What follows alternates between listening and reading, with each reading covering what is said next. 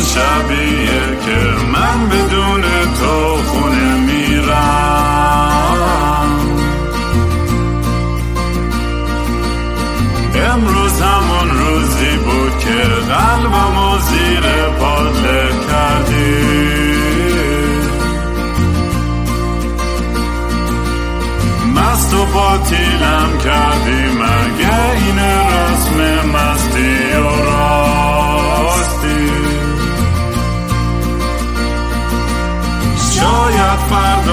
بشه این جای زخم قدیمی من.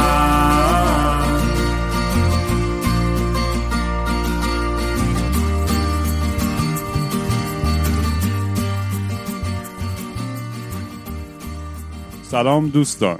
من رام هستم و خوش اومدین به برنامه مستی و راستی. برنامه ای که من توش کمی مست و یخت چت میشینم یا با خودم حرف می‌زنم یا با مهمونام.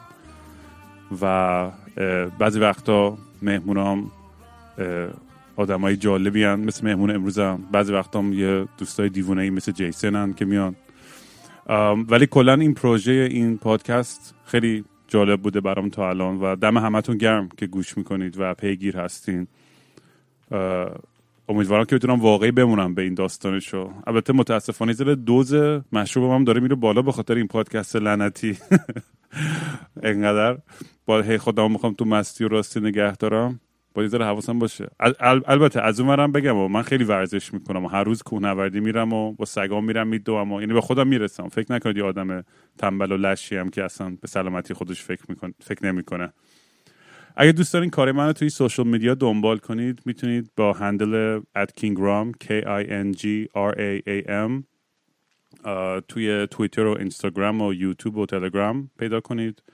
اگه دوست داشتین توی پروژه موزیک یا پادکست دونیشنی بدین و کمک بکنید می‌تونید gofundme.com slash kingram برید یا venmo at kingram. یا اگه دوست داشتین بیت کوین بفرستین.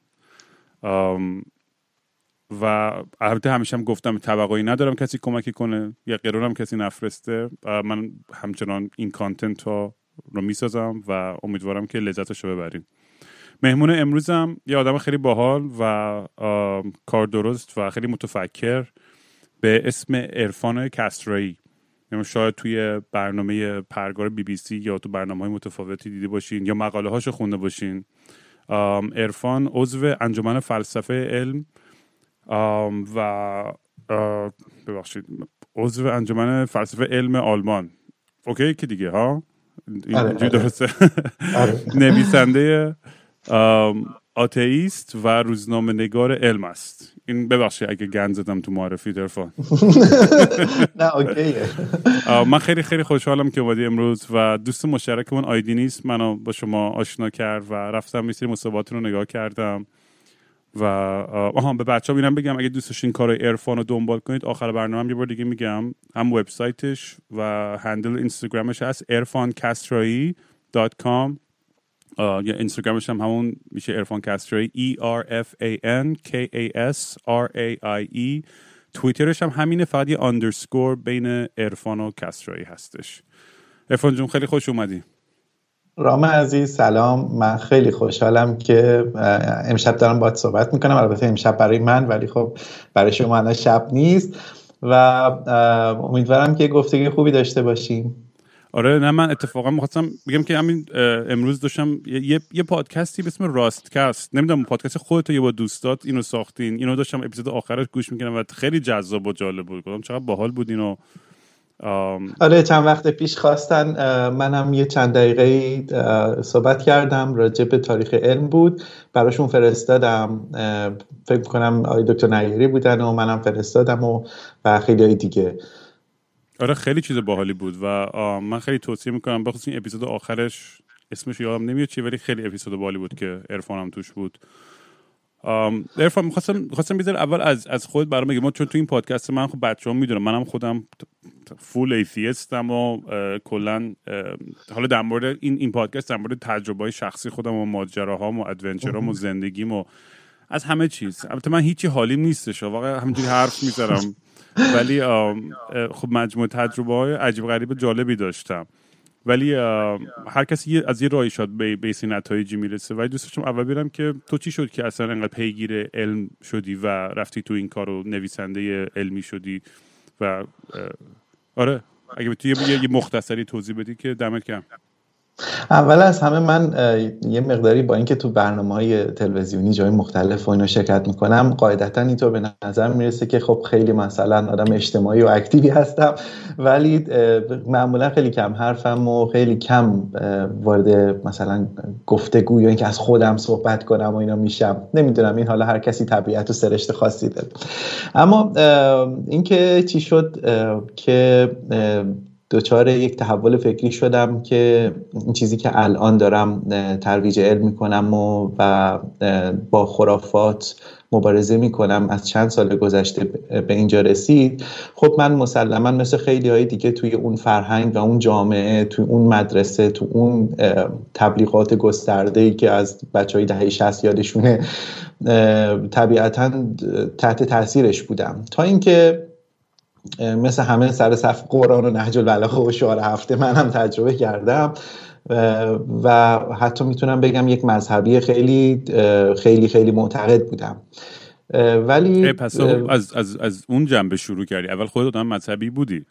به شدت. و هنوزم که هنوزه من یعنی اطلاعات مذهبی تقریبا می‌تونم بگم زیاد دارم از متون دینی ادیان مختلف. حالا به خصوص حالا اون چیزی که توی ایران به ما آموزش می‌دادن و اینها من شخصا خیلی دنبالش بودم و به حال یه دوره تجربه مذهبی عمیقی رو تجربه کردم. بعدش کم کم دیگه مطالعه در حدود مثلا سالهای اول دانشگاه مطالعه در زمینه های مختلف به خصوص آشنایی با علوم جدید کم کم شروع کردم راجع به داروینیسم خوندن از فیزیک جدید خوندم. یه خورده همینطوری کم کم آدم دانشش بیشتر میشه. مثلثات خوندم. تو دانشگاه مهندسی مکانیک خوندم تا اینکه رسیدم به درس ترمودینامیک. در ترمودینامیک من اساسا قرار بود مهندس بشم و شدم. ولی خب به خودم روی مهندس نمی‌دونم به خاطر اینکه نوع تفکر من دیگه اونجا متوجه شدم که مهندسی نیست و من به چیز دیگه علاقه دارم. وسط درس های ترمودینامیک مهندسی که خب پر لابلای اون همه معادلات پیچیده ترمودینامیکی اونا که پای تخت استادا می نوشتن من متوجه شدم دارم به چیز دیگه فکر می‌کنم. متوجه شدم که دارم فکر می‌کنم که این مدلات چجوری جهان ما رو دارن توصیف می‌کنن و اگر که این جهان ما به بیان ساده داره رو به بینظمی میره و فرجام جهان رو قوانین ترمودینامیک دارن اینجوری تعیین می‌کنن پس نقش خدا تو این طبیعت چی میشه؟ اینجا اون شک های اولیه اون تلنگرهای اولیه به باور من خورد که به نظرم رسید که یه جای کار میلنگه. من کم کم تردید کرده بودم در مذهب و در درست بودن این باورهای موروسی که بهم رسیده بود. اما خب به تدریج همینطوری شکام بیشتر شد. بیشتر و بیشتر و بیشتر فکر کردم و نتیجهش این شد که الان می‌بینید. پس یه, یه پروسه تدریجی بود. یعنی یه جرقه یه لحظه نبود که یه روز پاشی و بگی آقا من اصلا دیگه به این چیزا باور ندارم. قطعا قطعا. و خیلی طولانی. و این پروسه هم معمولا آسون نیست به خاطر اینکه قطعات پازل باورمون رو ما یهویی می‌کنیم شخم بزنیم تمومش کنیم. قطعه قطعه اساسا این اتفاق میفته تو پارادایم ها در علم هم همینه. یه شبه عوض نمیشن یعنی مثلا شما جریان گذار از آموزه های مکانیک نیوتونی رو نگاه کنید که چند قرن حاکم بود یه شبه نیومدن گفتن بسیار خب پس از فردا دیگه مکانیکمون میشه نسبیتی و آموزه های آلبرت اینشتین رو میگه این یه تحول طولانی بود. کم کم پارادایم ها ترک می‌خورن. یه بخشایی از پازلاشون کنده میشه کار نمی‌کنه. نگاه می‌کنن ای چرا اینجاش کار نکرد؟ ای چرا اینجاش کار نکرد؟ این چرا خراب بود؟ همینطوری کم کم می‌بینی که یه جاهایی اصطلاحا آنومالی دارن. ناسازگاری دارن و ناسازگاریاشون هم یه شبه معلوم نمیشه. کم کم معلوم میشه تا اینکه کل بنا فرو میریزه.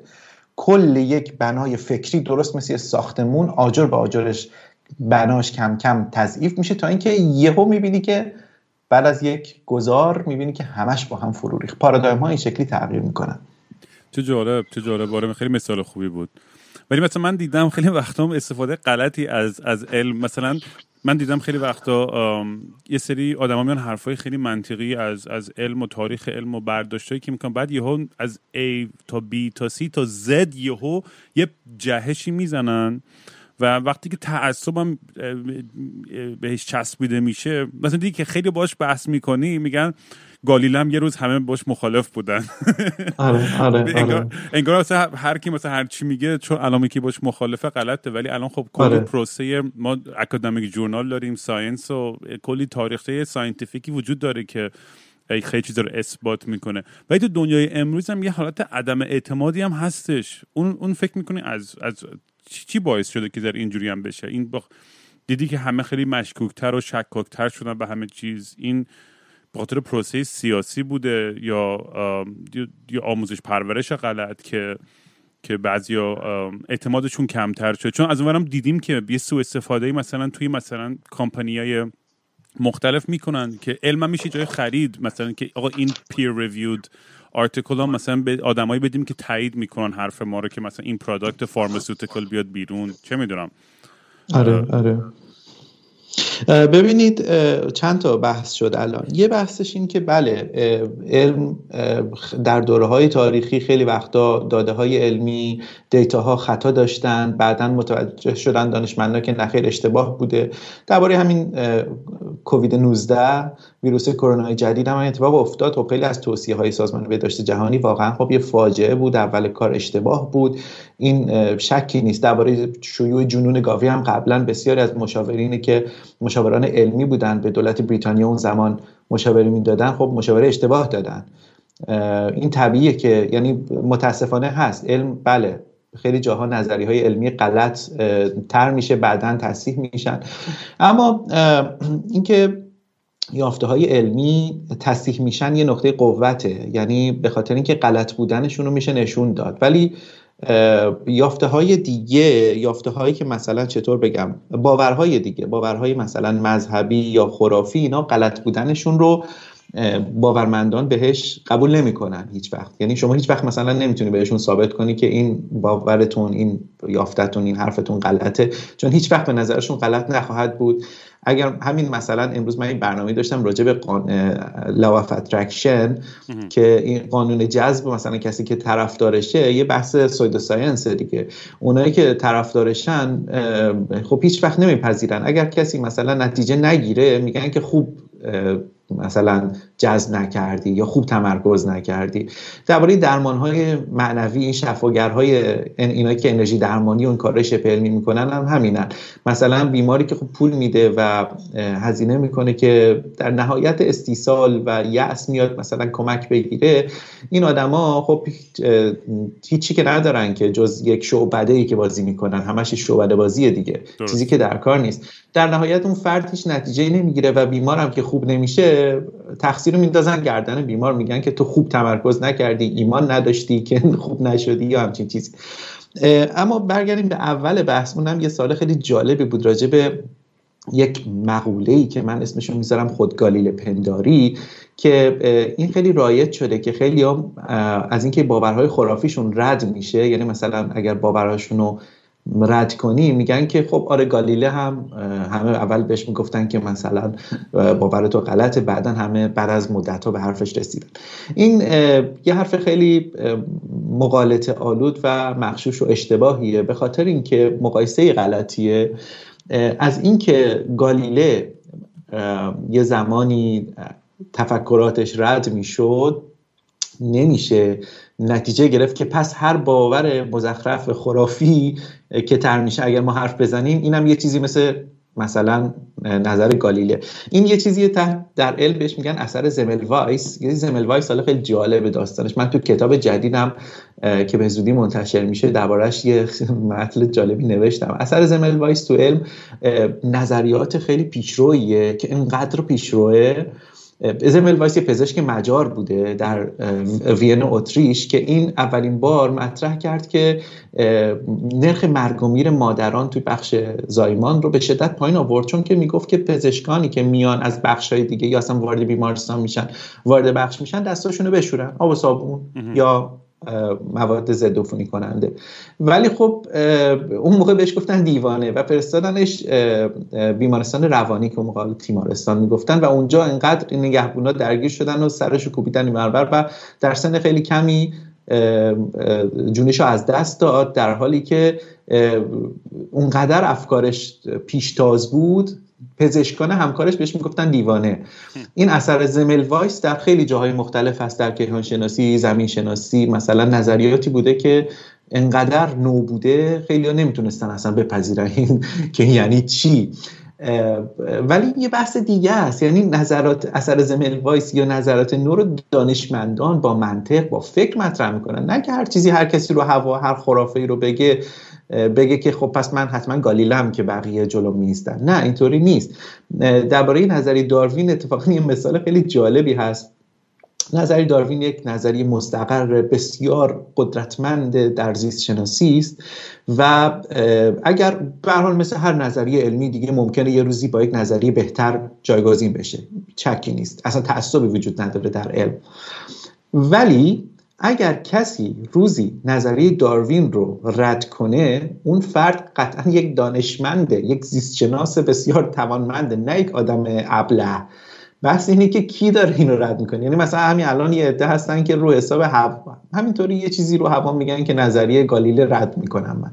خب چطور؟ نه که رو حساب باورهای مذهبی و اینجور چیزا. اگر کسی بخواد رد کنه باید دانشمند باشه. این مسئله است که هر هر کسی که نظرش رد میشه حتما نباید تصور کنی. خب می‌دونی یه مثال دیگه هم بزنم. من خیلی خیلی دارم حرف می‌زنم. نه نه خوبه. هر چقدر می‌خوای حرف بزن. منو متوقف کن. این این این باور غلط یه جای دیگه هست. این یک مقالطه خیلی معروفی. یعنی خیلی به کار می‌برن این مقالطه این استدلال اشتباه رو. مثلا از این که فرض کن نمی‌دونم بیل گیتس یا خیلی آدمای موفق دیگه درس و دانشگاهشون رو ول کردن و میلیاردر و میلیونر رو اینا شدن و افراد موفق شدن نتیجه می‌گیرن پس هر کسی که درسش رو ول کنه پس حتما اونم آدم موفقی میشه. خیلی ها دیدم اینو میگم ولی خب هر گردی گردو نیست. اون باید دید با چه شرایطی چه آدمی چه جوری این کار کرده. نه که هر کسی که مثلا حالا یا مثلا آلبرت که دیر زبون باز کرد من دیدم که خیلی ها میگن که مثلا اگه بچهشون یه خورده دیرتر صحبت کنه پس حتما انیشتن میشه. نمیشه این نتیجه رو گرفت و این مقالط هست در واقع. آره من فکر کنم چون مغز ما دنبال ساده ترین پترنا هستش دیگه. دو تا چیز به هم وصل می‌کنه برای خودش نتیجه گیری کلی می‌کنه که خیلی هم غلطه. چون تو یه سمپل کوچولو رو شروع می‌کنه به کل جمع کردن و از روی اون شروع می‌کنی بعد بشه تعصب وصل کردن و این همینجوری بدتر و بدتر میشه با با مرور زمان.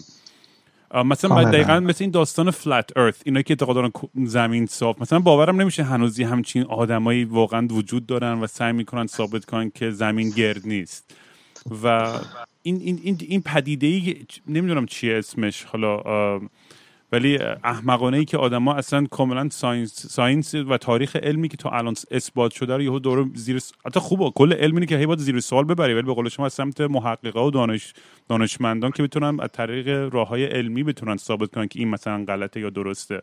همیشه باید زیر سوال برد اصلا کل پروسه علم زیباییش همینه که همیشه باید در حال آزمایش و تست شدن باشه تئوریا که بهتر و بهتر و پیشرفته ترش پیدا بشه. و چی میشه؟ یه سری آدم میان میگن آقا کره زمین صافه. مثلا مثلا مغزم سوت می‌کشه. کاملا همینه. این از اول قرن 19 آره این باور هی کم کم اومد بالا. ولی خب الان با دوباره توی زمان ما از وسط های مثلا حدود 1956 اینا این انجمن زمین تخت دوباره با چند هزار نفر عضو اومد بالا و بعد 2009 به بعد خیلی اتفاقا شروع کرده به طرفدار پیدا کردن. اینکه ریشش چیه خب یه پدیده اجتماعی می‌تونه باشه. اما در دنیای مدرنی که الان علم خیلی نتیجه گرفته تو خیلی چیزا ما من یک تعبیری دارم یعنی یک ایده دارم که فکر می‌کنم که سه تا سه تا روی کرد هست که خب خیلی تو اجتماعات مختلف تو کشورهای مختلف جذابه برای مردم. یکیش خرافاته که خب از هزاران سال پیش انسان موجودی است که همیشه یه همین پترنی که گفتید می‌سازه برای توضیح چیزهای مختلف یه ربط علکی پیدا می‌کنه و خرافات می‌سازه. اولش خرافاته و خرافات یه چیز تازه ای نیست به ریشه چند هزار ساله داره. که دربارهش توضیح میدم. دومی شبه علمه که تقریبا یه چیز جدیدیه و برمیگرده به موفقیت های علم جدید. یعنی از وقتی که علم نتایج خیلی خوب گرفت یعنی تونست مثلا یخچال درست کنه ماشین درست کنه بعد از انقلاب صنعتی به خصوص خیلی کارهای جالبی کرد که زندگی انسان آسون شد. یعنی مثلا همین ارتباطی که الان من و شما داریم از دو قاره مختلف این نشون دهنده اینی که علم تو خیلی چیزا محسوس و ملموس. یعنی آدم می‌تونن ببینن که واقعا داره کار می‌کنه. خب این اسم علم رو خیلی معتبر کرد. برای همین یه عده زیادی تلاش کردن که از این اعتبار علم بدزدن. یعنی چجوری بگم؟ اصطلاحا از پله علم برن بالا مجانی سواری بگیرن ازش. برای همین شروع کردن اصطلاحات علمی رو بدونی که یاد بگیرن زحمت بکشن برن بخونن. اومدن دزدیدن. و اینو استفاده کردن توی بحثای خودشون. هرچی می‌شد یه اصطلاح مغناطیس و کوانتوم و نمی‌دونم فرکانس بهش چسبوندن و احساس کردن که دارن بحث علمی می‌کنن. و اینجوری به مردم نشون دادن یه کالای جعلی فروختن. می‌دونید انگار که مثلا یه کالایی هست که شما چطور بگم به جای اوریجینالش برمیداری یه چیز علکی همون مارک به این تو ایران خیلی رایجه که مارک آدیداس رو نمی‌دونم این چیزها رو میچسبونن به پیراهنایی که همونجا خودشون تو خیاطی خودشون درست می‌کنن. ولی اینجوری وانمود می‌کنن که یک مارک معروفه. شبه علم هم همینه. pseudo science یعنی که یه label الکی بهش می‌زنن که چهار تا کلمه خوب ولی مردمی که با علم آشنا نیستن خیلی سریع فریب می‌خورن. میگن به به چه بحث علمی قوی بود. حالی که اون بحث علمی نبود و همش فریب بود. این دومیش بود یعنی خرافات اولی شبه علم دومی و سومی تئوری توطعه تئوری توطعه هم خیلی رایجه. این سه تا زل یک مثلثی یعنی که بخشی از این باورهای عصر جدید رو تشکیل میدن و خیلی معمولا افرادی که به یکیش باور دارن به اون دوتای دیگه هم باور دارن. معمولا با هم اینا. یعنی که آدم خرافاتی معمولا شبه علم هم قبول داره و یه خوردم تئوری توطئه داره. یعنی من مشاهدات شخصی من ده سال تقریبا تو این زمینه دارم کار می‌کنم نشون میده به هم که معمولا این ستا با هم دیگر معمولا. و سومی تئوری توطئه هست یعنی که پشت جهان مثلا یه سری آدمای هستن که اینا یه هیئت مدیره دارن که جهان رو دارن فراماسون رو کنترل می‌کنن بعد نمی‌دونم جلسه دارن الو بلو این داستانه که هممون شنیدیم که هرچی میشه دنبال یه چشم مثلث میگردن ببینن اینجا مثلا فلان تشکیلات مخوف فلان نفوذ کرده از این مزخرفاتی که خیلی رایجه آره بعد ازشون می‌پرسی سورس چیه؟ میگه تو یوتیوب یه ویدیو دیدم. بله. و دقیقاً یعنی اصلا آدم شاخ در میاره واقعا. آقا مثلا این این که نشد رو من همین الان می‌تونم بیام هر چی عشقم می‌کشه پای یوتیوب بگم و یه فیلم درست کنم بگم آقا اوباما خواهر شوهر نمی‌دونم روحانی بود و اون یکی این کارو که می‌دونی هیچ چیزی جلومو نگرفته. یعنی این تو این عصر اطلاعات یعنی خب همه خب این اکسسی داریم که هر چیزی می‌خوایم بنویسیم. و من چندین بارم در مورد موضوعم صحبت کردم. من خود خانواده من انقدر تئوری توته در موردش هست. هر رفع یکی جدیدش رو می‌خونم مثلا خنده میمیرم مثلا کف می‌کنم کجاشون در میارن؟ ولی برای عوام فریبی و برای اون که تیم خودشون رو قانع کنن که تو اون کاری که دارن می‌کنن یه جوری توجیه کنن مجبورن این این سری داستانا رو در بیارن. دقیقا. و تنها راهش خب بیتوجهیه این متاسفانه افرادی که ذهنشون critical نیست و تفکر انتقادی نقادانه ندارن اونها خیلی ساده میپذیرن. چون به نظرشون این ادعاهای عجیب و غریب خیلی هشتیشتری اینجور ادعاها.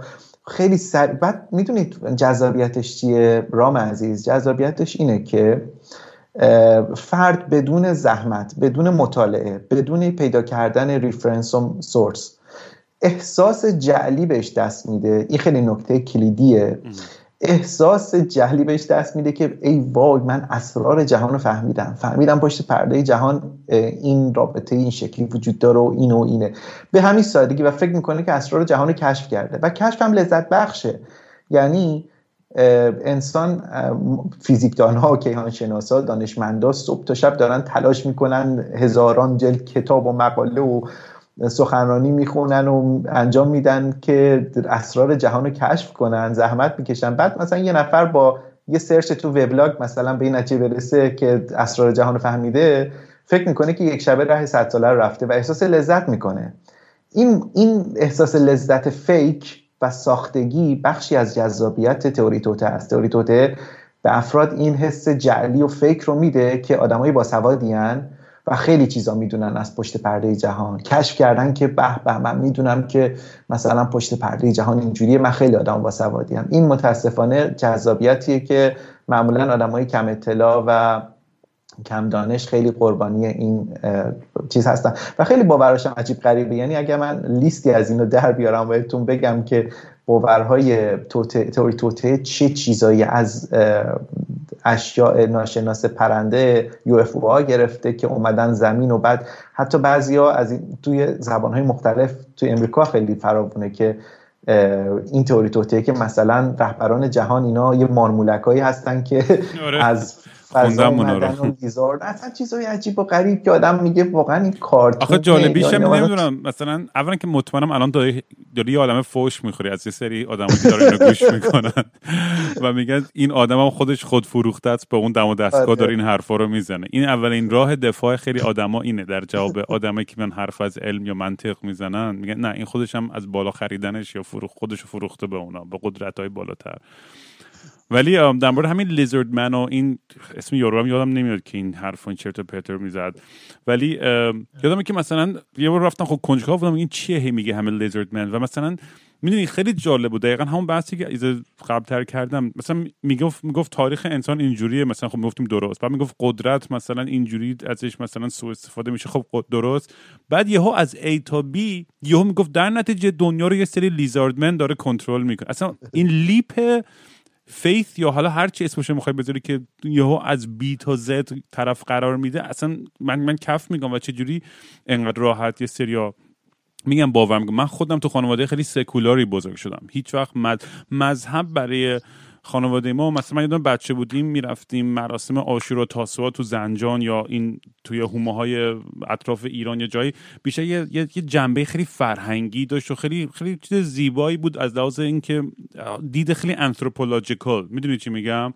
آره، هیچ آره. وقت به عنوان یه چیزی که غالب باشه تو زندگی نبودش. اینجوری بود که من بزرگ هیچ وقت هم تو زندگیم یه, یه جایی مثلا اشاره هم کردم بعضی وقتا حسودی میشه به آدمایی که یه ایمان غیر قابل باور کورکورانه ای دارن به یه قدرت بالاتری که می‌تونن از خود بی خود بشن برای اون. برای من نزدیکترین تجربه تو این مثلا شاید بگم عشق بوده. مثلا وقتی که عاشق یکی می‌شدم و اینا این شاید نزدیکترین حسی بوده برای من به خدا رسیدن. تو عشق و تو سکس بوده فکر کنم. ولی آره برام این این این این خیلی عجیب غریب بود این حس. وقتی که می‌دیدم آدما در راه مذهب من میگم من خودم این چند بار گفتم بازم میگم من مشکلی با آدمای مذهبی ندارم. کاملا احترام می‌ذارم. هر کی می‌خواد اعتقاد شخصی خودشو داشته باشه. با اینکه خودم هیچ مذهبی هم یعنی طرفدارش نیستم اون درک می‌کنم اون نیازشو برای بعضی. ولی بعضی وقتا فکر می‌کنم یه دست دست خود خیلی از بچه ها نبوده. یعنی یه چیزی بوده که از به زور از خانواده جامعه بهشون تحمیل شده. و مجبورن که اونام شروع می‌کنن به خاطر تعصب یا اون عادت خانوادگی دفاع کنن از اون position. می‌دونی؟ چون انقدر بهش از, یه،, چیز عمیقی توشون وست شده از بچگی تو مغزشون این پروپاگاندا هر روز و هر روز هی اضافه شده که سخت میشه که یه, یه دید مختلفی رو باور کنن.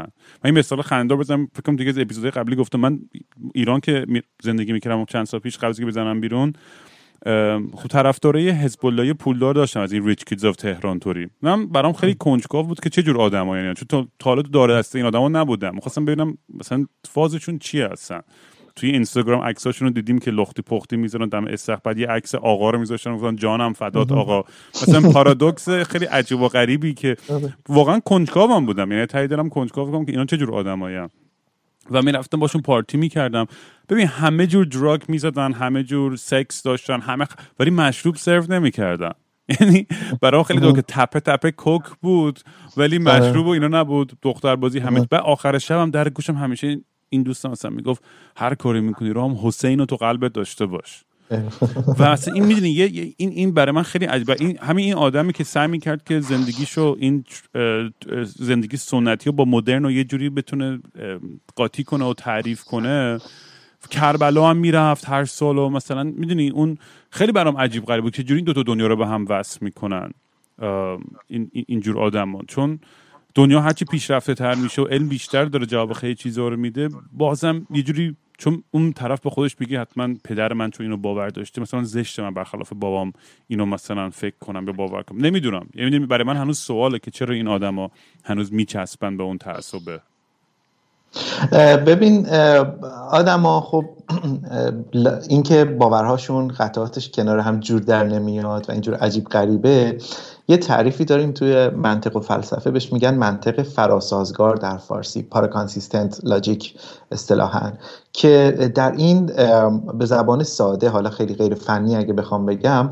اینا چیزایی رو کنار هم میچینن که نمی‌خوره. همینطور که می‌بینی همین مثالی که زدی مثلا طرف اینجور باورها رو چند تیکه پاره کنار هم دیگه می‌ذاره در حالی که از دور خیلی خنده داره. خودش ولی احساس نمی‌کنه چه تناقض وحشتناکیه. این خیلی رایجه. طیف گسترده هم داره. بعضیا خیلی تناقضاتشون وحشتناکه بعضیا یه خورده کمتر. این دیگه بستگی داره. ولی خب معمولا جوامعی که دچار بلا تکلیفیان شاید ادعای بزرگی اگه بگم ولی تصور من اینه که جامعه که دچار بلا تکلیفی هستن نظر فکری این خیلی بیشتر توشون دیده میشه. منطقی که منطقش هم بلا تکلیفه. یعنی مثلا چیزای متناقض با هم میپذیرن. طرف روسری می‌ذاره بیکینی میپوشه مثلا. و اینجور چیزها. اما برگردیم به اون مسئله که تئوری توطعه بود. اون سزلی که صحبتشو کردم خرافات شبهن و تئوری توطعه الزامن تو کشورهای خیلی مثلا عقب مونده از نظر فنی یا مثلا چجوری بگم پیشرفت سیاسی علمی اینطوری نیست. در خیلی کشورها هست و خیلی جذاب تئوری توته خیلی جذابه. در این گزارشی نشون میده 66 میلیون نفر از مردم تو امریکا معتقدن که این یو اف در سال 1947 اومدن تو نیویورک مکزیکو به زمین. یک گزارش گاردین بود سال 2016 نشون می‌داد 12 میلیون نفر از مردم امریکا باورشون اینه که همین مارمولکی ها اومدن در قالب انسان و قدرت سیاسی دارن رو زمین. و در پرانتز من هم بگم که یه درصد خیلی گنده نیست درصد چی ولی به خدا هم باور دارن تو آمریکا. اینم خودش خیلی نکته جالبیه. حالا ببینید فرق داره یه خورده. یه خورده فرق داره. ببینید اونم اینه که کجا تبدیل میشه به یک اختلال روانی. مرزش چیه؟ مثلا باور به معجزه از دید علمی نگاه می‌کنیم طرف کسی که باور داره که چوب میفته اجدها میشه خب خیلی خنده داره. یعنی که یک کسی مثلا فرزندی بدون همینطوری دنیا میاره برای خودش که توی متون دینی هست یا نمی‌دونم ماه نصف میشه اینا دیگه یا رو آب میره اینا از نظر قوانین فیزیک خنده داره واقعا. اما وقتی که جزی از باور موروسی فرهنگی فرده ما نمی‌تونیم به راحتی به اون افراد بگیم شما دیوانه اید که همچی چیزی باور دارید. وقتی دیوانه است اون فرد که اون چیزی که بهش باور داره یعنی روانپزشکا لاقل می‌دونم که اینطوری میگن. جز باورهای فرهنگیش نباشه. یعنی مثلا نمی‌تونم در حالی که خیلی دیوانه است این باور که نمی‌دونم مثلا با حیوانه طرف رفته صحبت کرده. خب خیلی کارتونه. یعنی واقعا یا تحت تاثیر دراگ باید باشه آدم که با حیوانات صحبت کنه یا اینکه واقعا باید اختلال روانشناختی داشته باشه. ولی ولی فرد مذهبی اگر اینو باور داره به خاطر اینکه جزئی از فرهنگشه به همین راحتی خب نمیشه گفت که یه بخشی از فرهنگ دیگه. اینم منطق فرد رو دستخوش تغییراتی می‌کنه که حتی ممکنه آدم تحصیل کرده ای باشه. یعنی مثلا از علم سر در میاره همه ولی در این حال باور داره که یک آدمی مثلا در گذشته با حیوونا صحبت کرده. می‌دونی؟ این دوتا رو چجوری کنار هم می‌ذاره؟ هم آدم تحصیل کرده و دانشمندی ممکنه باشه و هم به این قصه ها باور داشته باشه. این هم از اون تناقضات زندگی ما هست. آره خیلی عجیبه که میگم هنوز این این باورها هست و مثلا همین داستان واکسن. مثلا منم بازم میگم مثلا من اینو قبول دارم که ایمیون سیستم طبیعی انسان هرچی قوی تر بشه بهتر. من کاملا خودم تا اونجایی که ممکنه آنتی بیوتیک سعی می‌کنم نخورم. من اینکه واقعا دیگه در حالت خیلی افتضاحی باشم چون طبیعتا خب immune system آدم هرچی قوی تر باشه بهتره.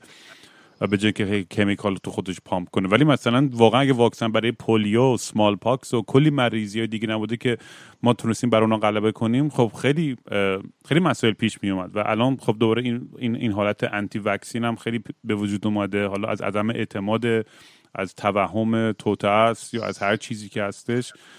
میگم یه جاهایی می‌فهمم و درک می‌کنم. من می‌بینم بعضی وقت خیلی توی توی موردهای خاصی هم که میگم از دیتا و علم و اینا یک کمپانی سعی می‌کنن سو استفاده بکنن. ولی در کل نمی‌تونه آدم انکار کنه این این پیشرفت و و آره من من برای خودم همیشه میگم سوالی که چی میشه که آدم به اون این, این که گفتی در این مثلث تئوری توت و اون دو تای دیگه الان نمیاد. خیلی برای جالب بود. اینو بود دارم بیشتر در موردش بخونم. ببین یک بحثی هست. خب در علم در انتشار مقالات علمی در همین ها بله رشوهگیری هست فساد هست انتشار داده های غلط هست. اصلا میسکانداکت بهش میگن اصطلاحا. سوء رفتار علمی می‌کنن و سابق هم زیاد داشته. اطلاعات غلطی دادن که بعدا حالا عمدی ها حتی مثلا در یه دوره در امریکا این کمپانی هایی که اسپانسر این مسئله مثلا شکر بودن پولی داده بودن که این بعدها مشخص شد. یعنی درآمد اطلاعاتش که رشوه گرفته بودن که اینجور وانمود کنن که عامل بیماری قلبی و مشکلات قلبی شکر نیست بلکه چربیه. یعنی تمام تقصیر انداختن گردن چربی. و همین باعث شد که به شدت یک از دلایلش اینه که به شدت الان مصرف شکر و محصولاتی که از شکر در سفره یعنی در سبد غذایی مردم امریکا در همین جهان هست به مراتب بیشتر از دهه های گذشته است. ما به مراتب بیشتر داریم شکر مصرف می‌کنیم. خب یه دوره واقعا دانشمندانی بودن که بله پول گرفتن. هم میسکندکتی که بهتون گفتم یعنی در این جلسازی و دادسازی و اینا که فراوونه. در علم بوده و چیز تازه ای نیست. اما در مجموع شبکه علمی به نوعی الان دموکراتیک در جهان. یعنی مشکلات زیادی داره. بله در انتشار مقالات بعضی مقالات هستن که این وسط بیشتر و بیشتر دیده میشن. برخی از افکار نوعی وسط گم میشن به خاطر اینکه زیر سایه اسمای بزرگ قرار می‌گیرن. اینا هست. قبولش دارم. اما در این حال این شبکه دموکراتیک جوری درست شده که پلتفرم های مختلفی برای بیان ایده های مختلف علمی هست. اگر یه ایده غلط باشه دیر یا زود آشکار میشه. یعنی بالاخره معلوم میشه که این مزخرف بوده. اونطور هم نیست که مثلا یه ایده ای رو شما مثلا یک دانشمند کلاش و شیادی بیاد یه ایده ای رو بندازه وسط و همه همه دیگه دست دستاشون برن بالا بگن که بسیار خوب پذیرفتیم و خدافظ نه اینطوری نیست. بنابراین دیر یا زود آشکار میشه. اینی که این ایده ای که خب دانشمندان یه آدم شیادی هستن که دارن از قدرت ها و ثروتمندان و اینا پول می‌گیرن و شرکت های داروسازی پشت پرده داروی فلان چیز رو کشف کردن ولی خب به خاطر سودشون نمیدن. نه این یکی از اون تئوری های توته است که چند سال پیش یک مطالعه خیلی جالبی منتشر شد که حالا از حوصله این برنامه خارجه ولی خلاصش رو بگم که نشون می‌داد که به چه احتمالی اگر که یک همچی چیزایی پشت پرده وجود داشته باشه مثل مثلا آدمایی که شک می‌کنن به فرود انسان بر ماه یا مثلا میگن که فلان داروی سرطان درست شده ولی شرکت های داروسازی لو نمیدن و نمیگن به خاطر اینکه می‌خوان از طریق داروهاش پول در بیارن. این توری توتای مشهور الان ماست دیگه. ولی این معادله این این مطالعه خیلی جالب بود. چند سال پیش نشون می‌داد که به چه میزان اینها این باورها غلطه و اگر که یه همچین راز بزرگی چطور بگم مخفی نگه داشته بشه به چه احتمال بالایی بعد از چند سال این راز قطعا آشکار میشه و هیچ کارش نمیشه کرد. خیلی من میگم در این بحث یه, یه رابط هولی که می‌تونم خیلی توش برم. ولی چون چند سوال دیگه هم دارم ازت دوست دارم. حالا در مورد چیز دوست داشتم باید صحبت کنم. در مورد تکنولوژیکال پروگرس و پیش اصلا از از ریشه اینکه انسان آتیش و چرخ و اینا رو شروع اختراع کرد تا به, تا به الان. یه یه خب یه چه می‌دونم یه یه یه, یه توجیه evolutionary هستش یه یه بحث شاید تنبل تنبلیمون بود کون گشادیمون بود که می‌خواستیم از نقطه A به B سریعتر برسیم و راحتتر کنیم کارامونو.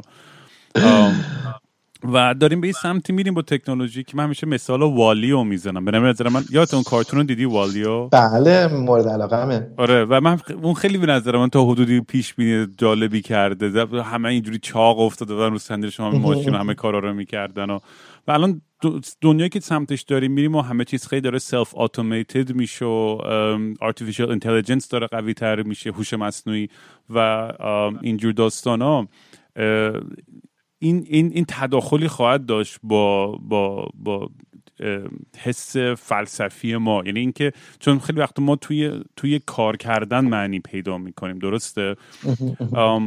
آیا این, این وقتی که خب شروع می‌کنیم ماشینا بیشتر و بیشتر کارهای ما رو گرفتن این این می‌تونی عواقبی داشته باشه برای انسان ها که الان نتونیم پیش بینی کنیم؟ یا فکر می‌کنی نه ما همینجوری انعطاف پذیرون چون واقعا موجودای انعطاف پذیری هستیم. همیشه یاد می‌گیریم که ادپت کنیم و هی بهتر و بهتر بشیم. بگو بگو. کاملا درسته. آره آره. ببین من یه موضوع خیلی جدیدیه برام که خیلی وقت باهاش درگیر بودم این مسئله. همین فصل سه کتابم رو بخشیش رو به همین مسئله اختصاص دادم درباره اینکه کشف و اختراع ماهیتش چیه و انسانها چطور کشف و اختراع کردن در طول تاریخ و الان چه چیزهایی برای کشف وجود داره؟ یه بخشیش راجع به اینه. بخشی از وظایفمون رو ما محول کردیم به ابزارها و ماشین ها که الان هم هوش مصنوعی خب یه پروژه‌ای که به تدریج خیلی نگرانی ها وجود داره از جانب بسیاری از جامعه شناسان که پروژه هوش مصنوعی خب یکی یکی مشاغل مختلف رو کنار می‌زنه. یعنی فقط روی نوار نقاله کارخونه ها نیست که کارگران بیکار میشن.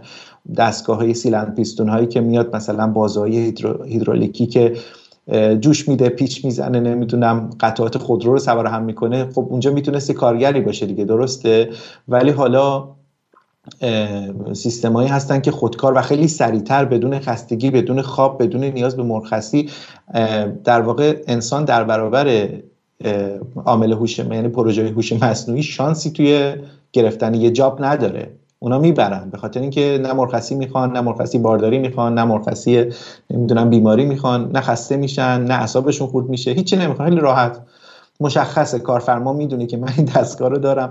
حتی حالا از فقط از اون بازوها و اون قطعات مکانیکی که توی شرکت های خودروسازی هست فقط به اونا خلاصه نمیشه. یعنی اگر که پروژه های جدید هوش مصنوعی رو دقت کنیم. این پروژه ها دیگه دارن به جاهایی می‌رسن که جای مهندسان طراح روزنامه نگاران پزشکان و حتی دانشمندان رو هم می‌تونن بگیرن. یعنی مثلا سیستم هوش مصنوعی که text تولید می‌کنه مقاله می‌نویسه.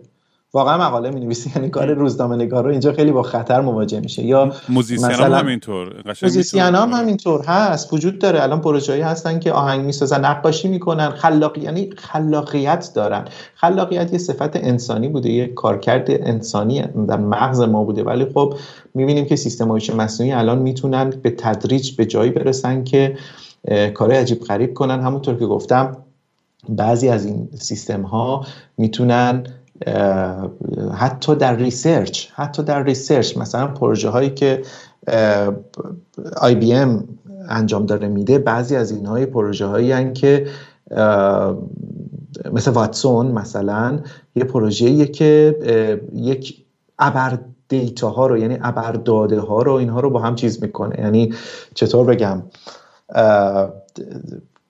با همدیگه ترکیب می‌کنه و اینها رو با هم از توش اطلاعات جدید در میاره و می‌تونه مثلا در زمین های مختلف از فیزیک و کیهانشناسی و پزشکی کنار دست دکتری باشه که سریعا مقالات رو با همدیگه ترکیب کنه و از توش یه راه حل نهایی در بیاره. راه حلی که انسان اگه بخواد بشینه یا تیم انسانی ده سال ممکنه بشینه اونجا وقت بذاره ولی اون تو پنج دقیقه در میاره.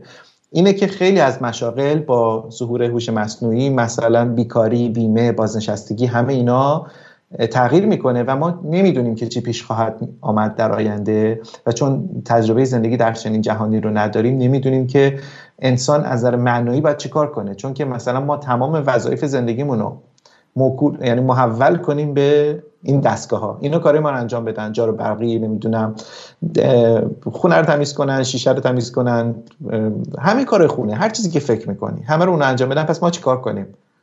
یعنی هیچ تکلیفی دیگه نداریم دیگه. فقط بشینیم تو خونه بازی کنیم. نمی‌دونم هیچ کاری وقتی وجود نداشته باشه شغلی وجود نداشته باشه آدم باید چیکار از نظر معنایی و ذهنی منظورمه. اینا هم از اون بحران هایی که خب هستن کسایی که دارن بهش فکر می‌کنن خیلی از کسانی که در رشته مختلف فلسفه و علوم اجتماعی هستن پروژه هایی دارن در این زمینه که چه باید کرد از حالا دارن سناریوهای آینده رو من یکی دو از این پروژه ها رو می‌شناسم که دارن روش کار می‌کنن از حالا. و همینجور که میگی مثلا الان با موبایل داریم با هم دیگه با اسکایپ داریم با هم حرف می‌زنیم ارتباط برقرار می‌کنیم. دقیقا صد سال پیش بکی می‌گفتی کل اطلاعات کره زمین می‌تونست توی دستگاه کف دستت باشه کف می‌کردی براش می تعجب می‌کرد. و مثلا میگم من الان خود من توی جایی افتادم که من خیلی از کتابایی که دوست دارم می‌خونم در موردشون در مورد زندگی ما قبل انقلاب کشاورزی یعنی ده هزار سال به قبل آره. هانتر گدرر بودن آدما چون خیلی چیزای موارد ظاهرا سالمی داشتن از لحاظ community و اصلا کلا کشاورزی و انقلاب صنعتی اینا خیلی ما انسان ها رو دیوونه کرد و وقتی که تمدن اینا به وجود اومد خب مریضی ها و خیلی چیز دیگه هم به وجود اومد. البته میگم progress وحشتناک زیادی داشتیم علم و پیشرفت همین هم خوبه. من خودم یه آدمی که از طرف خیلی الان نسخ اینم که برم یه farm راه بندازم. ولی تو farm هم خیلی high tech هم باشه. یعنی وای فای داشته باشه اما streaming همه جا دوربین باشه و نمی‌دونم دم و دستگاه خیلی automated باشه. یعنی ترکیب از جفت این دنیا مثلا الان یه جوری vision ایدئال خود منه. حالا هر کسی به نوع خودش هر آره. چیزی علاقه داره. ولی مثلا... کاملا درسته. آره آره. میفهم. من درک می‌کنم چیزی که میگی رو. آره و حس می‌کنم که میگم یه, یه ترسای چیزم هستش. خب دیگه مثلا Skynet طوری نشه داستان که مثلا این هوش مصنوعی دیگه کاملا بخواد بیاد ببینه آقا نیازی اصلا به انسان ما نداریم و فلان و Matrix طوری ما رو به عنوان باتری استفاده کنن. این, این, این بازی ها و فکرهای مثلا فلسفی هم کیف میده بعضی وقتا. ولی آیا مثلا فکر می‌کنی اونقدر جدی هست اصلا این مسئله یا نه؟ یا فکر می‌کنی که اینا بیشتر اگزاجرای سایفای تخیلی فیلم و کتاب و ایناست؟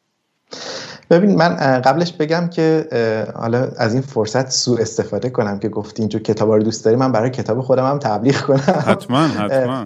کتاب من به فارسی و به زودی میاد و در این چهار فصل کتاب فلسفه علم در واقع اما به زبان ساده و موضوعات آینده ای که انسان در علم و فناوری باهاش روبرو میشه رو در بخش زیادی از این کتاب گنجوندم. و به زبان خلاصه اگه بخوام بگم برای آدمایی نوشتم فیلسوف علم سال 2135 نوشتم حتی این کتاب. یعنی من حس می‌کنم که آدمای سال 2135 حالا چرا 2135 بهتون میگم اگر این کتاب رو پیدا کنن و بخونن درباره افکار و ایده های الان ما چه فکر خواهند کرد؟ چون ما الان خیلی چیزا رو نمی‌دونیم و من تمام اون بحثایی که تو کتاب از متدولوژی علم توضیح دادم که دانشمندا کیهانشناسا دقیقا دارن چیکار می‌کنن یه آدم 2135 که یه همرشته خود من باشه که این کتاب رو پیدا کنه بخونه تعجب می‌کنه از چیزایی که ما امروز نمی‌دونستیم. در علم امروز هنوز ناشناخته بود و ما هنوز نمی‌دونستیم مثلا ماده تاریک چیه انرژی تاریک چیه هنوز گیاهشناسا دنبال نظریه علمی جدیدن که بدونن چیه. حالا اینم توضیح بدم پاورقی که چرا 2135 سال 2135 یک یه سیارکی هست به اسم بنو که سیارک بنو یک سیارکیه که در اون مسیری که از نزدیک زمین گذر می‌کنه یک نسبت به سیارک که تالا آمدن و نزدیک شدن و رفتن یه خورده نزدیکتره و بالقوه یعنی پتانسیل خطر برخورد داشته و داره. و بنابراین من فکر می‌کنم در اون سال 2135 آینده ها میشینن اون روزها تماشا می‌کنن و می‌بینن و درگیر مسائلش خواهند بود. برای همین من برای اون آدما نوشتمش. از این بگذریم برگردیم به این قسمتی که گفتی که آیا هوش مصنوعی می‌تونه آیا این چیزهایی که تکنوفوب ها اصطلاحا میگن اما را از تکنولوژی میترسونن که ما مثلا پت خونگی سیستم هوش مصنوعی میشیم یه روزی. خب من در مجموع طرفدار تکنولوژی هستم و تا جایی که بتونم اگرچه خیلی تو زندگیم تردیشنالم ولی علاقه مندم به تکنولوژی جدید. یعنی مثلا همیشه دوست دارم از این دستگاهی بخرم که سیستمایی که اینا می‌تونن تمام وسایلمو یک پارچه کنن با هم دیگه وصل بشن. سیستم های هوش مصنوعی که با فرمان صوتی بتونن کار کنن ماشین ظرفشویی مثلا نمی‌دونم وصل بشه به تلویزیون اسمارت و اینو با هم دیگه یه چیزی باشن و اگر پولشو داشته باشم که ندارم حتما این کارو می‌کنم و دوست دارم تکنولوژی ها رو. اما این خطر رو خب خیلی جدی می‌گرفتم بله استین هاکینگ که از اونایی بود که معتقد بود که ما به اندازه کافی فکر می‌کرد که عاقل نیستیم و احتمالا تا هزار سال آینده زمین دیگه جای زندگی نیست و انسان ها از حالا باید جدی جدی به فکر راهی برای مهاجرت از زمین باشن. همونطور که والی رو مثال زدی با ایلان ماسک همه باید بریم مارس ها؟ آره از این خطرناکتر حتی چیزهای دیگه هم هست. من یه چند تا پروژه هست که دور دور و گاهی هم نزدیک نزدیک باهاشون کار کردم و اینکه متن نوشتم و در همین دانشگاه آلمان هم با آدم آدماشو می‌شناسم و با پروژه هاش تقریبا آشنا هستم. بعضی از این پروژه ها عجیب غریبه. مثلا سناریوهای آینده رو میان بررسی می‌کنن در شاخه های مختلف. آینده پژوهن بخششون مثلا در زمینه هوش مصنوعی و تکنولوژی هن. آدم فلسفه تکنولوژی کار می‌کنن. بعضیاشون به چیزهای بسیار بسیار عجیب. در انگلستان مثلا در آکسفورد یه جایی وجود داره که نیک باستروم اینا حتی ایلاماسک هم کمک می‌کنه به اون مجموعه که اینا روی سناریوهای آینده کار می‌کنن و حتی سناریوهایی که اگر صحبت کنیم مغزمون سوت می‌کشه که حتی برای فهمش نیازمند اینه که واقعا مستی و راستی لحاظ بشه آدم حتما یه چیزی برای مستی نوشیده باشه تا بتونه بهش فکر کنه. ولی اینقدر پیچیده است و عجیب غریب سناریوهای آینده و چیزایی که دانشمندان مطرح می‌کنن که به راحتی نمیشه هضمش کرد.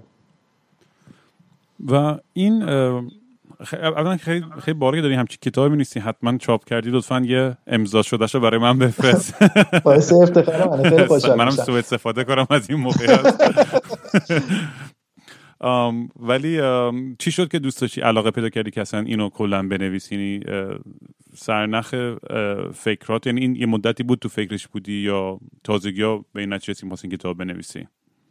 دو تا چیز بودم. آره از خیلی وقت از خیلی وقت پیش درگیرش بودم که کتابی در رشته خودم یعنی philosophy of science در بیارم. اما یک نسخه به روز رسانی شده. چون کتاب ها همیشه در زمینه یا خیلی تخصصی هن فقط به درد آدمای دانشگاهی می‌خورن که این رشته رو خوندن. که کار یکی دو سال نیست و خیلی باید رفت توی بحرش. یا خیلی کلاسیک یعنی دیگه قدیمی شدن. مثلا مثالایی که می‌زنن دیگه مثالی که مال الان نیست. یعنی مثلا اگر کسی که نمی‌دونم حالا چقدر از مخاطبا به بحثای فلسفی پشت علم علاقه مندن ولی اگر که مثلا یک کتاب خونده باشن دیگه کتاب دوم هم همون مثالا رو می‌زنه. چیز جدیدی دیگه نداره. مثلا راجع به اصل عدم قطعیت هایزنبرگ میگه از wave particle duality میگه دوگانگی موج ذره چیزی که همشون میگن دیگه. می‌دونی مثلا این چیز جدیدی انگار توش نیست. ولی من تو این کتاب اومدم یک نسخه update شده. یعنی خیلی به روز رسانی شده اما نه به زبان خیلی پیچیده. یک نسخه به روز رسانی شده از عمده ترین مسائل فلسفه علم الان. یعنی علم الان با چه مسائل مواجهه؟ دارن چی کار می‌کنن به زبان ساده دانشمندا؟ کیهانشناسا در اعماق کیهانی که دارن رصد می‌کنن با این پروژه های بزرگ. از تلسکوپ فضایی هابل گرفته که هابل پیش خیلی از پروژه های دیگه ای که اینا بر اساس مثلا آشکارسازی پرتو ایکس کار می‌کنن و و و و خیلی چیزهای دیگه که تو این کتاب دربارش نوشتم شاید هیچی محسوب نشه. و دانشمندا دارن چیکار می‌کنن؟ ابعاد جهان رو کشف می‌کنن دارن می‌فهمن جهان ما از چی درست شده کوچکترین جزء جهان ما چیه؟ این جهانی که ما توش زندگی می‌کنیم تا انتهاش به کجا می‌رسه؟ آیا مثلا مثل ترومن شو ته تهش با اون قایقه میره می‌رسه به دیوار استودیو یا اینکه نه تا الا ابد ادامه داره و هیچ وقت تموم نمیشه. اینا پرسشایی که درسته در داخل علم هست اما در واقع فلسفی یعنی فلسفه پشت داستانه که آدم می‌پرسه چرا چرا اینطوریه چرا اونجوریه چرا این اینجوریه. می‌دونید به زبان ساده اینطوره و من سعی کردم که از ادبیات خیلی چطور بگم از عادتم اینه. خیلی از ادبیات پیچیده و سختی استفاده نمی کنم و فکر می‌کنم مخاطبانم کسایی هستن که دوست دارن این چیزها رو یاد بگیرن ولی در دلیلی نداره که حتما بیان رشته دانشگاهی رو بخونن ببینن چه چیزای جذاب داره. ولی فکر می‌کنم برای خیلی جذاب خواهد بود. خیلی هم باحال خیلی هم باحال. می‌دونی من Truman Show گفتی که favorite ترین فیلم ها عاشق اون فیلمم. و می‌دونی من همیشه یاد این میندازه که می‌دونیم ماها در جستجوی حقیقت می‌دونی یکی از شاید بالاترین پرپس همون باشه. می‌دونی جستجو برای حقیقت. و بعضی خب قانع میشن با یه سری چیزا یه سری داستان ها یا خرافات یا هر چی. ولی تو این پروسه تو این مسیرم می‌دونیم ماها موجودای اجتماعی هستیم. حالا یه, یه،, یه،, حقیقت خیلی کهکشانی و بزرگتری هستش. یه, یه حقیقت خیلی لحظه ای تر هم هستش تو دنیای حال و فیزیکالی که می‌دونی مثلا با آدمایی که مسنی که خیلی عمر طولانی کردن مثلا می‌پرسن راز مثلا زندگی خوشبختی و خوب شما چی بوده همیشه می‌گفتم مثلا یه همسر خوب یه همراه خوب یا می‌دونی این این حس این من احساس کنم خیلی وقتا مثلا من این هم موزیک می‌زنم و این همه کار می‌کنم اینی که به خاطر اینکه واقعا نیازی دارم که شنیده بشم و دورور خودم یه یه یه, یه کامیونیتی باشه که بتونم این خوبی ها و بدی ها همه این احساسات هم بتونم باهاشون شیر کنم. من خیلی تو این معنی پیدا می‌کنم. یا این معنیش خیلی کوچیکتر از اون حقیقت بزرگ و کهکشانیه.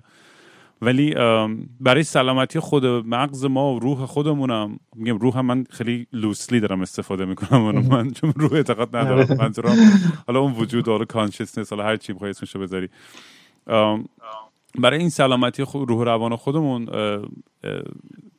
می‌دونی این نیازه هستش که توی این چیزهای کوچیکتر هم معنی هم پیدا بکنیم توی این روابط کوچیکتر. من مثلا من خودم میگم آدمی هم که مثلا اصلا چیزای pseudo scientific هیچ اعتقادی ندارم و همیشه هم challenge می‌کنم. من خودم مثلا experience های تجربه های psychedelic ی که داشتم نمی‌دونم شین دیدم رو DMT و ayahuasca و اینجور آره، چیزا. آره آره. آره و خیلی تجربه های جالبی هن به خاطر اینکه می‌دونی تو اون تجربه اون neural activity مغز تو انقدر می‌بره بالا و شدت و تمام این هورمونایی که داره ترشح میشه انقدر زیاده. خیلی اتفاقایی میفته connection های جدید neural ی که به وجود میاد تو مغزت چیزایی از این زاویه مختلف می‌بینی. بعضیا خب برداشتشونه که دارم من با alien حرف می‌زنم یا با خدا. من خودم برداشتم اینه که این یه projection خیلی شدید خیلی visual و لحظه ای از subconscious خودمه. یعنی اتفاقا و داستانایی که می‌بینم و همه چیزهایی که دارم تجربه می‌کنم. ولی تو اون لحظه اون تجربه هم واقعا مثل یه تجربه حقیقتی می‌مونه من چندین بارم به جوک و خندم گفتم که مثلا رفتم ته کهکشان به یه حقیقتی رسیدم و تو اون لحظه فهمیدم معنی کل کهکشان و دنیا چیه. ولی سه ثانیه بعد یادم رفت. خیلی عالیه. این که الان گفتی آیا هواسکا اتفاقا شاید برعکس بشه. من الان ازت سوال کنم تجربت رو برام تعریف کنی.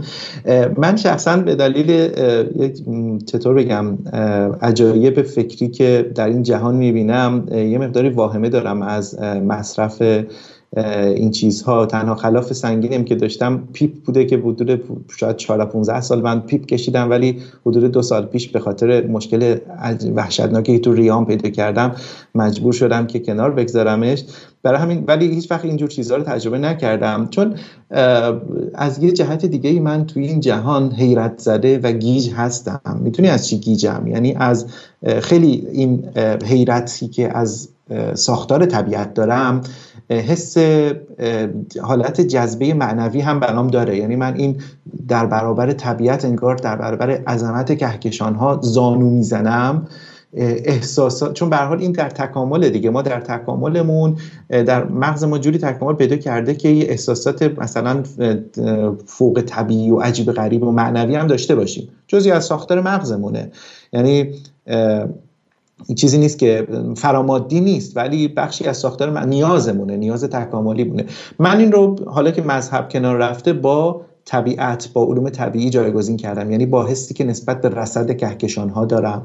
راجع به اینکه فکر می‌کنم مثلا این حس چطور بگم نمی‌دونم حس مستی که یا از تاثیر مثلا حالا گفتی ayahuasca یا هر چیزی ایجاد میشه رو من با خوندن کتابا دارم. یعنی مثلا با تصور من imagination می‌کنم. این که مثلا این کتابی که نوشتم اسمش از سوزن در انبار کاه. این اسم محتوای ذهن منو نشون میده که من تصورم imagination من همیشه اینه که ما مثل سوزنی تو انبار کاه در این کیهان بزرگ داریم زندگی می‌کنیم. و همین الان که من تو داریم با هم صحبت می‌کنیم انقدر این زمین آرومی که به نظر می‌رسه که خیلی آرومه این کهکشان ما یعنی کهکشان راه شیری و کهکشان آندرومدا حدود 400 هزار کیلومتر در ساعت دارن به هم دیگه نزدیک میشن و حدود 3 تا 4 میلیارد سال دیگه این دوتا به هم می‌رسن. ولی من تو که الان داریم با هم صحبت می‌کنیم مثلا نمی‌فهمیم. من جونی هستیم با هم دیگه تو اتاقمون تو دفتر کارمون داریم با هم حرف می‌زنیم. مثلا نمی‌دونیم که یک همچین اتفاق عجیبی در کیهان داره میفته یا به عبارتی طرحهای آینده دانشمندان و اینکه جهان چجوری داره کار می‌کنه به قدری منو تحت تاثیر خودش قرار داده که فکر می‌کنم به قدر کافی حیرت زده هستم از این جهانی که داریم توش زندگی می‌کنیم. یکی از ترسام اینه که اگر که من مثلا حالا آیا رو تجربه کنم که گفتی سیمپیچام قاطی کنه. نه می‌فهمم. ولی مثلا برای منم ریشش یه کنجکاویه. چون مثلا یک تا ده بخوام بگم چقدر ایتیستم مثلا من نه هم می‌دونی؟ شادم هشت نمی‌دونم. ولی اون دو درصد اون دو, دو, تا پله رو اون 20 درصد یا هر چند درصدی که مونده رو من خودم انقدر کنجکاوم که دوست دارم تجربه کنم و مثلا ببینم این این شامان یا این قبیله چی حس کرده؟ یا میرم تو این مسجد یا تو اون کلیسا؟ دوست دارم برم بشینم. بعضی وقتا برای که برم حس اون آدمه چی بوده که به این ایمان و به اون حد نزدیکی مثلا رسیده. یا میاد طریق علم. مثلا اون یه ویدیویی که تازگی شیر کردم نشون میده که خیلی ویدیوی جالبیه. همه فکرم دیدن که نشون میده که کل کهکشان وقتی که چند صد تریلیون تریلیون سال میگذره. چه اتفاقی براش میفته و ستاره شروع می‌کنن مردن و تو بلک هول رفتن و غیره و غیره. حالا اینجا اگه من اشتباه می‌کنم اصلاح کن. ولی انقدر طولانی و بزرگ این داستان که اصلا به, به این پوچی و کوچیک بودن خودمون آدم اصلا خیلی واضح پی می‌بره. و این برای من یه نتیجه گیری که تو این لحظه ای که هستم و هر لحظه ممکن بالای ساختمونی آجری بخوره تو کلم بمیرم دوست دارم توی زندگیم یه لذتی ببرم. حالا نمیگم فولم هدونیستیک زندگی فقط توی لذت تعریف بشه. ولی از اون برم خودم محدود نکنم و کنجکاو همیشه باشم و فرهنگ و آدم و چیز تجربه مختلفی رو داشته باشم که همیشه یه, یه،, یه طعم شیرینی داشته باشه زندگی. وگرنه مثلا برای من بورینگ ترین چیز زندگی فیلم گود فلاز دیدی؟ سکورسزی نه ندیدمش الان یادداشت می‌کنم می‌ذارم تو لیست. ها اگه ندی پس نمیگم. خواستم یه صحنه از آخر فیلم رو بگم. ولی کل خب، منظورم اینه که بگو بگو. جایی داستان رو لو نمیدی بگو. اگه داستان رو لو نه نه ولی کل منظورم همینه که یعنی ترجیح میدم که یه زندگی پر هیجان و پر adventure و ماجراجویی و کنجکاوی داشته باشم تا اینکه یکی دیگه به میگه آقا این جواب همه سوالاتته خدا میگه این فلان فلان. یعنی خودم مثلا سکته می‌کنم توی همچین چارچوب بسته. برای همین همش میرم همه چیزو امتحان می‌کنم سفر میرم و کتاب می‌خونم و داکیومنتری نگاه می‌کنم و آدمای جدیدی مثل تو آشناش امروز کلی از تو چیزی یاد گرفتم. انقدرم حال داده. ببین برای من این خیلی جذابه که که من انگیزه میده هر روز که زندگی کنم. این لطفته ببین یه چیز جالب درباره اینکه سناریوهایی که کیهانشناسا درباره آینده جهان میگن یه جایی اشاره کردی ما درباره گذشته و آینده جهان با یک روشی که بهش میگن extrapolation mathematical extrapolation این دانشمندا یه استدلالایی می‌کنن. مثلا یه سری داده هایی دارن فهمیدن که خیلی خوب. حدود مثلا نزدیک به 14 میلیارد 13 میلیارد و 700 میلیون سال پیش یه انفجار بزرگی اصطلاح درستی نیست انفجار بزرگ ولی Big Bang اتفاق افتاده. بعد خب، نظریه های رقیب زیاد بودن. مثلا یه نظریه حالت پایا یا پایدار بود steady state که معتقد بود اصلا زمان شروع نداره. جهانی که ما توش زندگی می‌کنیم هیچ شروعی در زمان نداره که سر فرید هویل یک کیهانشناس معروفی بود که از این نظریه حمایت می‌کرد. ولی خب الان دانشمندا به این نتیجه رسیدن با استفاده از همین روش های فکری که بهت گفتم تقریبا ما مطمئنیم که جهان همین 13 13 میلیارد و 700 میلیارد سال پیش 13 میلیون 700 میلیون سال پیش ایجاد شده. و خب شواهدی هم براش یعنی اویدنس دارن که میگن ایجاد شده. مثلا CMB تابش زمینه کیهانی فهمیدن که ای مثلا یه تابش یه موجی هست تو تمام کهکشان. تمام شما تمام کیهان از هر جهتی نگاه کنی این تابش پیدا میشه و این موج همون انفجار است به عبارتی. یعنی در در زمان نسبتا کوتاهی بعد از اون Big Bang اتفاق افتاده و این شاهد خیلی قوی بود که ویلسون و پنزیاس اینو کشف کردن 1965 اگه اشتباه نکنم که فهمیدیم که پس جهان آغاز داشته. جهان شروع شده از یه تاریخ مشخصی. ببین خیلی فکر انسان عجیب غریب تغییر کرد. یعنی ما تا همین 1923 آدمیزاد فکر می‌کرده که یعنی تمام دانشمندان جامعه علمی متقاعد بود که تمام جهانی که ما داریم توش زندگی می‌کنیم فقط همین کهکشان راه شیریه همینه. تمامش همینه. این ادوین هابل بود. ادوین هابل 1923 نشون داد که کهکشان آندرومدا بیرون از این چیزی که کهکشان ماست. بعد 1929 کم کم دیگه انبساط جهان رو نشون داد و چیزی که الان کم کم بهش باور داریم نظریه کیهانشناسی که نشون میده جهان ما خیلی خیلی بزرگتر از چیزی که اون موقع فکر می‌کردیم کهکشان راه شیری قطرش سرتاتای 100 سال خورده هزار سال نوریه. ولی الان جهانی که این قطر جهان قابل مشاهده حساب کنید از سال 1923 که ما فکر می‌کردیم قطر جهانمون 100 هزار سال نوریه که اون موقع حالا تخمین فرق می‌کرد تا الان حدود 93 میلیارد سال نوری تخمین می‌زنن دانشمندان قطر جهان قابل مشاهده. و بنابراین شما تصور کنید که چه چطور انفجاری در اطلاعات ایجاد شده در افکار ما ایجاد شده در طی فقط نزدیک به 90 سال 100 سال نمی‌دونم. این این نشون دهنده اینه که آدمای 100 سال دیگه احتمالا به حرفای الان من و تو که مثلا گوش میدن به اینکه ما مثلا فکر می‌کردیم جهان 93 میلیارد سال نوری قطر جهان قابل مشاهده ممکنه بخندن. به اینکه اینا چقدر جهان کوچیک عجیب غریب بس تصور می‌کردن و چیزی نمی‌دونستن. مغز من میپکه قشنگ. اصلا همجی فکر می‌کنم فکر می‌کنم میگم وای بذار من یه شات از بربنم بکنم و این سلولای مغزیمون بکشم که زیاد فکر نکنم. آقا دمت گرم. ارفان خیلی خیلی کانورسیشن بله. باحالی بود. و الان من فکر می‌کنم که چقدر. یه, یه بالای یه ساعت حرف زدیم با هم دیگه و آره. خیلی سریع گذشت هستن من هزار تا سوال دیگه هم دارم و خیلی خیلی خوشحال میشم. ارفان اگه یه اپیزود دیگه حاضر باشی بیای و با هم ادامه بدیم این صحبت رو. چون میگم خیلی چیزای دیگه هم هست باهات دوست دارم در میون بذارم. بخصوص وقتی کتابت کتابت فکر می‌کنی کی چاپ بشه و بیاد بیرون؟ الان دیگه دست ناشره و تقریبا کاراش تموم شده. اگر مشکلی پیش نیاد فکر می‌کنم قاعدتا باید یکی دو ماه آینده نهایتا دیگه در تمام فکر می‌کنم رو آمازون هم میاد و همه جای دنیا دیگه قابل دسترسیه میاد. سوزن در انبار کاه اسم این کتابه که انگلیسی نیدل and the دیگه. دقیقا. ولی خب این نسخه فارسیشه که بستگی داره ببینم چه feedback ی می‌گیرم. اگر که به نظرم خوب درآمد نسخه بعدی همینو تو انگلیسی حتما منتشر می‌کنم. خیلی هم خوب خیلی هم خوب. مرسی عرفان جون. بازم بچه اگه می‌خواید عرفان رو follow کنید عرفان کسرایی E R F A N K A S R A I E. بابا اینقدر بربن خوردم این وسط. ولی دمت گرم دود. خیلی خوشحال شدم و امیدوارم که بازم بیای با هم صحبت کنیم. حتما رام عزیز من از تو ممنونم. خیلی گفتگوی خوب بود. من که لذت بردم از هم صحبت شدن با تو. بسیار ممنونم. قربونت. میبینمت.